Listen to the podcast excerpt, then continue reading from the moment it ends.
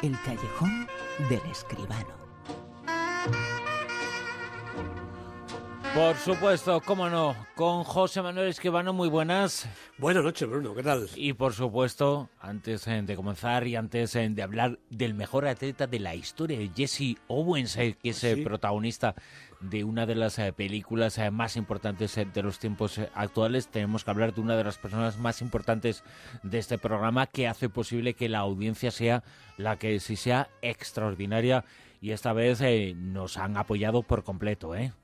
Pues hombre, yo creo que sí, estamos de enhorabuena, hemos subido muchísimo en audiencia, quiere decir que a pesar de los años y a pesar de los tiempos, La Rosa de los Vientos sigue interesando, interesa más que nunca y yo creo que nos tenemos que felicitar eh, todos, Bruno, los que estamos eh, aquí en el micro, los que están detrás y los que cada semana hacéis, sobre todo hacéis posible que La Rosa de los Vientos llegue cada sábado y cada domingo a tantos cientos de miles de, oyentes. Interesa gracias a personas eh, como tú que esta noche nos va a hablar del mejor atleta de todos eh, los eh, tiempos. saltó a la fama internacional en el año 1936 cuando ganó cuatro medallas de oro, 100 metros, en 200 metros, en salto de longitud y en relevos 4x400. ¿Dónde? En los Juegos Olímpicos de Berlín. ¿Qué pasa? Que era negro.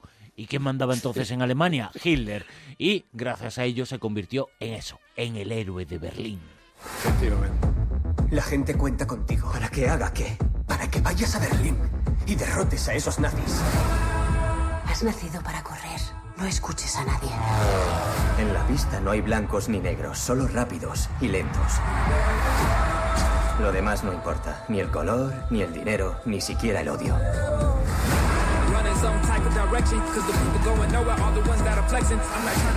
A uno se le erizan los pelos eh, solamente de mencionar a Jesse Owens y todo lo que consiguió cuando tenía todo en contra en aquellas Olimpiadas. Así es, en efecto, esto es lo que cuenta la película El héroe de Berlín, que ha dirigido Stephen Hopkins.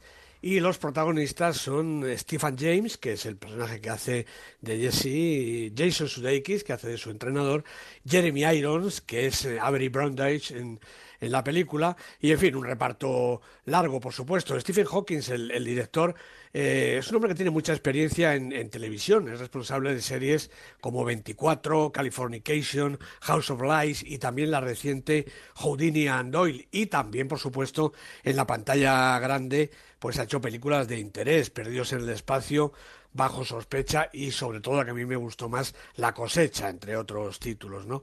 Bueno, el héroe de Berlín, como bien decías, cuenta la vida de Jesse Owens desde el comienzo de su carrera deportiva hasta su consagración en esos Juegos Olímpicos del 36 eh, en Berlín.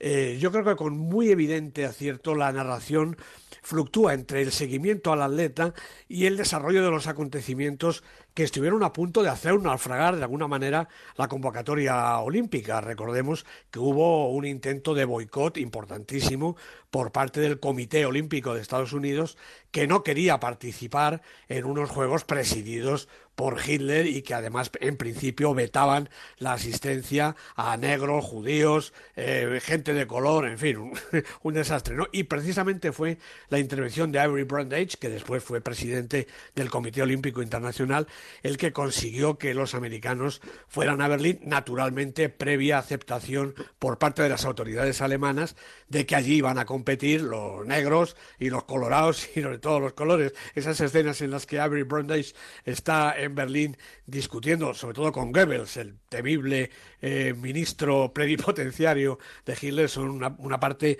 interesante y fundamental de la película.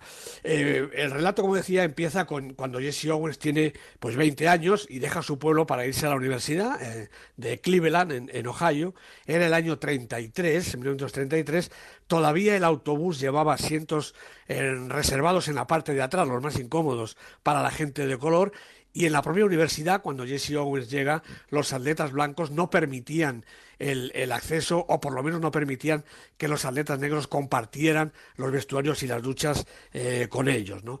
Bueno, con ayuda del entrenador eh, Larry Snyder, que también había sido eh, atleta en su momento, Jesse Owens, que por su parte era una fuerza de la naturaleza, pues venció todas esas dificultades hasta llegar a esos Juegos Olímpicos del 36, donde sin hacer caso a las presiones de su propia comunidad, porque como la película cuenta, y además es cierto, eh, algunas organizaciones de, gente de color, de negros, querían impedir que, Owens participara también en, la, en las Olimpiadas. Bueno, pues a pesar de todo eso, y para disgusto de Hitler y de su ministro Goebbels, como tú bien contabas, Jesse Owens ganó cuatro medallas de oro dinamitando la teoría nazi de esa supuesta primacía de la raza aria.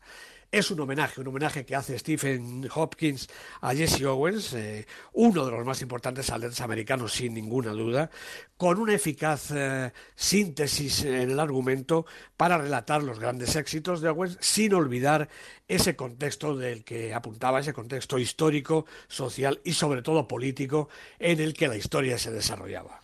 Desde luego que la hazaña de Jesse Owens eh, fue extraordinaria, lo conocemos eh, gracias a esta película. Una hazaña que no se volvió a repetir y solamente se ha repetido una vez en la historia hasta el año 1984, cuando en los Juegos Olímpicos de Los Ángeles, Carl Lewis eh, ganó la misma cantidad de medallas en las mismas pruebas. Los tiempos habían cambiado, pero la lucha casi casi un siglo después se permanece todavía, ¿eh? Ya lo creo que sí. Además hay que decir que qué habría hecho Jesse Owens con los medios técnicos eh, de, Carl Lewis, ¿no? Empezando por las propias zapatillas. Hay que decir que alguna marca famosa de zapatillas empezó su carrera comercial precisamente con Jesse Owens. Eso ha evolucionado mucho también, ¿no? La pista, los estadios, todo. Es una de las películas, El héroe de Berlín, de las que hablamos esta noche, pero hay otras más. En el Super 10 las conocemos. Ya saben, las eh, tenéis eh, todas en el super10.com. Vamos a repasar esa lista que cuenta con todos los factores en el juego. José Manuel Escribano en el puesto número 10 esta semana. bueno, en el 10 está Mustang, pero me vas a impedir que me cuele aquí un poquito en la parte de abajo de la lista para reconocer un acontecimiento. Esto hay que decirlo. En el puesto 14, claro, no está en el Super 10, ha aparecido la película Cemetery of Splendor de mi director favorito, el mejor director tailandés de toda la historia, Apichapong Verasetakul, que por fin ha colocado una película en el Super 10. Y además te digo, va a subir, ¿eh? ¿Cómo se llama? Este a director... Verasetacul, esto lo sabe todo el mundo. Verasetacul, pues eh, lo vamos a tomar y vamos a tenerlo en consideración. Está puesto número 14, ¿eh? Claro, por eso. seguro que de pavo, desde luego. Y en el puesto número 10, eh, bueno, en el 10, como te decía, está Mustang, la película de Dennis Gamser-Guyen, cinco semanas en la lista, bajando ya poquito a poco. En el 9. La habitación vuelve a entrar en el Super 10, estaba ahí abajo, justo en esa segunda parte de la película de Lenny Abrahamson, eh, pero ha vuelto a subir y son cuatro semanas ya las que está en la lista. En el 8.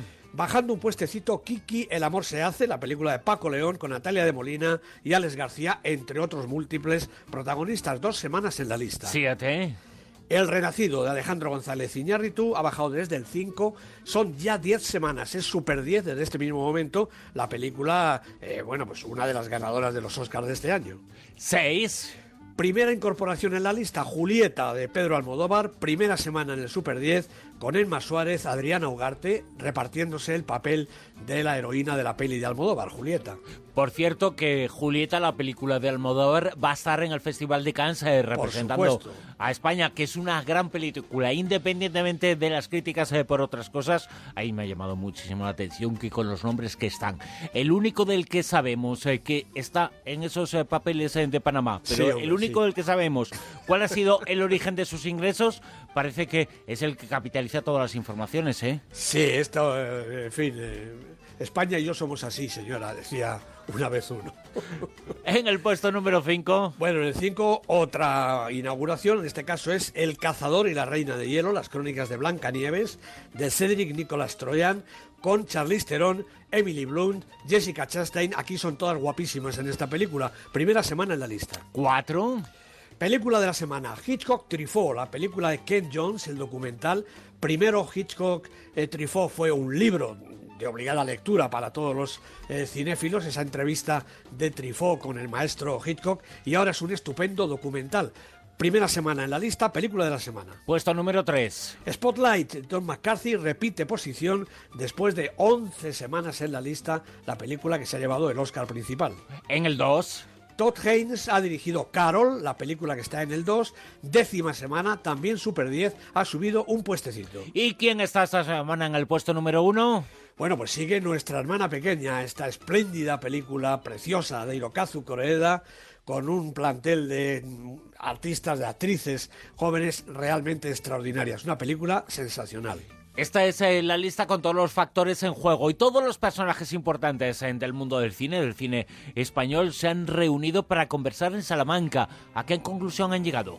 Pues eh, es verdad, han estado el mes pasado en Salamanca, yo creo que recordando aquellas conversaciones de Salamanca primeras que impulsó Basilio Martín Patino hace 61 años, en el 55, y ahora eh, este grupo de, yo creo un grupo importante de gente del cine, han estado reflexionando, debatiendo y elaborando un dictamen del que tenemos ya las primeras conclusiones. Eh, los cineastas españoles exigen de las administraciones públicas un compromiso, un compromiso que sitúe al cine como una cuestión de Estado, reconociéndolo como una industria profesional que crea puestos de trabajo y que además supone un patrimonio cultural de todos los españoles.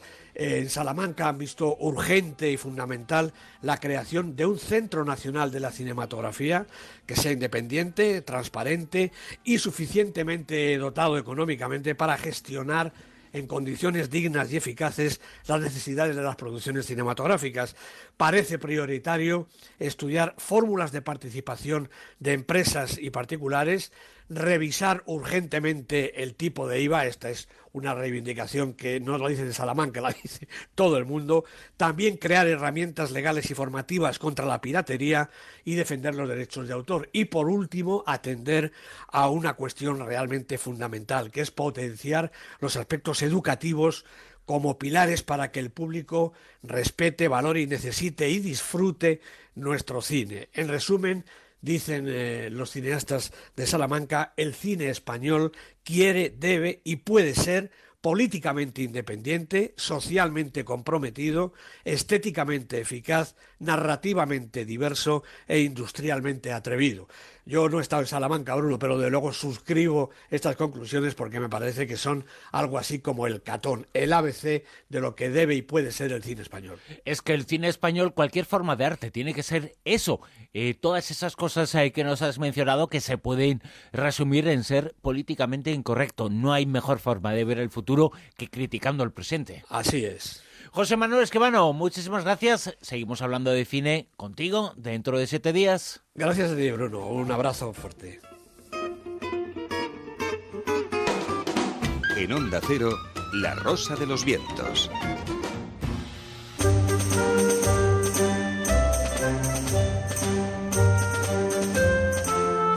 Y dentro de muy poquitas horas, eh, ya sabéis, en www.ondacero.es ahí tenéis el programa completo y cada una de las secciones y entrevistas de esta noche en ondacero.es. Eh, nosotros, La Rosa de los Vientos, eh, vuelve mañana a la una de la madrugada, a las doce y media de la comunidad canaria. Quedaos en la sintonía de Onda Cero Radio, os dejamos en buenas manos las del doctor Beltrán, pero antes, la actualidad. Son las cuatro de la madrugada.